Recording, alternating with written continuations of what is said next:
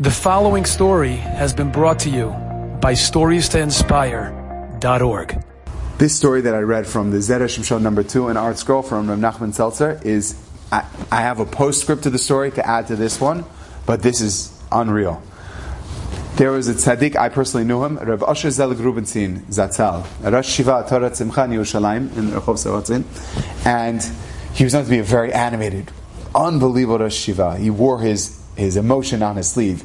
He was a fire, just a firebomb.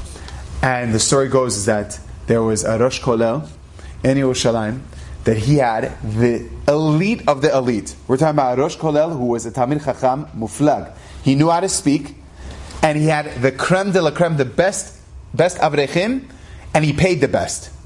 So it's like Gan Eden HaTachton. It's like, yeah, it checked all the boxes. So this Rosh Kolel, he had a very private chabura that he gave Monday evenings only to the chabura. Rav Shazal Rubenstein found out about it. He asked the Rosh Kolel, "Could I come?" He says, "Yes, only you, no one else."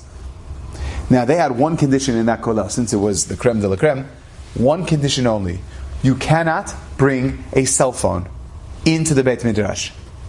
It has to be left outside. Baruch Hashem, we're zocheh. Our kehillah has lockers. Your kehillah should have that too. And We put all the phones away. No one should be mivatel and take away from the seder. So what happened was, the Rosh Kolel sat down. He's about to start the, the Rasha, and as he's starting, suddenly someone's phone goes off. It's quiet. No one knows what's going to happen. The phone stops ringing. The Rosh Kolel goes, "Okay, that was obviously a mistake. Please turn off the phone. Everyone knows that we shouldn't have that here." Okay, well, we're about to start now. He's about to start. Phone went off a second time. He says, "Okay, I made it very clear that when I accepted you, that you would not bring a phone. Obviously, you didn't think that was serious. So that avrech that has the phone in his pocket, he has to have a month's salary deducted. You have to be honest. You come to me afterwards and tell me who you are.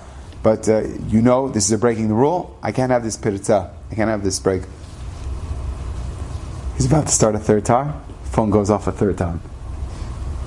He gets up, slams the sefer, and says, "Everyone, find yourself a new Rosh Kolel. As he's about to storm out of the room, Rabbi Shazak says, Rosh the Mechila, it was me. I forgot to turn off my phone. I have a bunch of Bachurim in the yeshiva. They need me sometimes. I'm so sorry. Please, he says, don't ask me Mechila. Ask the Avrechim Mechila that I suspected them. And Rabbi Shazak Rubenstein humbled himself. Kids that are at least a third of his age and he's asking them for mechila, and they felt so uncomfortable, and he felt uncomfortable. He said, I'm so sorry for doing that, I didn't mean to do that. And then the Rosh Kolel stopped, and he gave his dirasha. Years later, Rabbi Shazal Rubenstein passed away, and at the Shiva, an Avrech came and said, I have to tell you a story. He told him that whole story. Yeah, yeah, our father told us. He's like, no, no, no. Pulls out a cell phone and goes, It was me. I didn't know. I got a new phone. I didn't know how to turn off the ring. I didn't know it was new. I didn't know it was me even.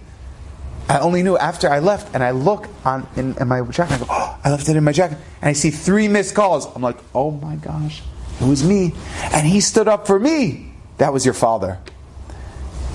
The Gemara tells us a story very similar to that. Amoraim, one Amorah did not like the gar- garlic breath that was there, and he said, "Who did that?" And one person walked out. It wasn't him. Okay, same idea. So he got that from there. But I have to tell you something fantastic about this. This same Rav Shazal Rubenstein, I was okay to sit over 40 shiurim live to hear from Rav Elyashiv Zatzal. Unbelievable. I sat right next to Rav Shazal Rubenstein, and I still remember this. They were learning Masechet Shabbat. And I had a phone that I didn't, it was from Travel Cell, that you're able to take these phones from America to Eretz Cell, and they work there, you could rent them. I had this phone. I didn't know how to program it. It was a flip phone. I didn't know. I didn't know how to. You know, that's what I have. I have a flip phone. I didn't know how to program it. It was like a new thing for me. And in the middle of the shiur, my phone went off multiple times. It was so embarrassing.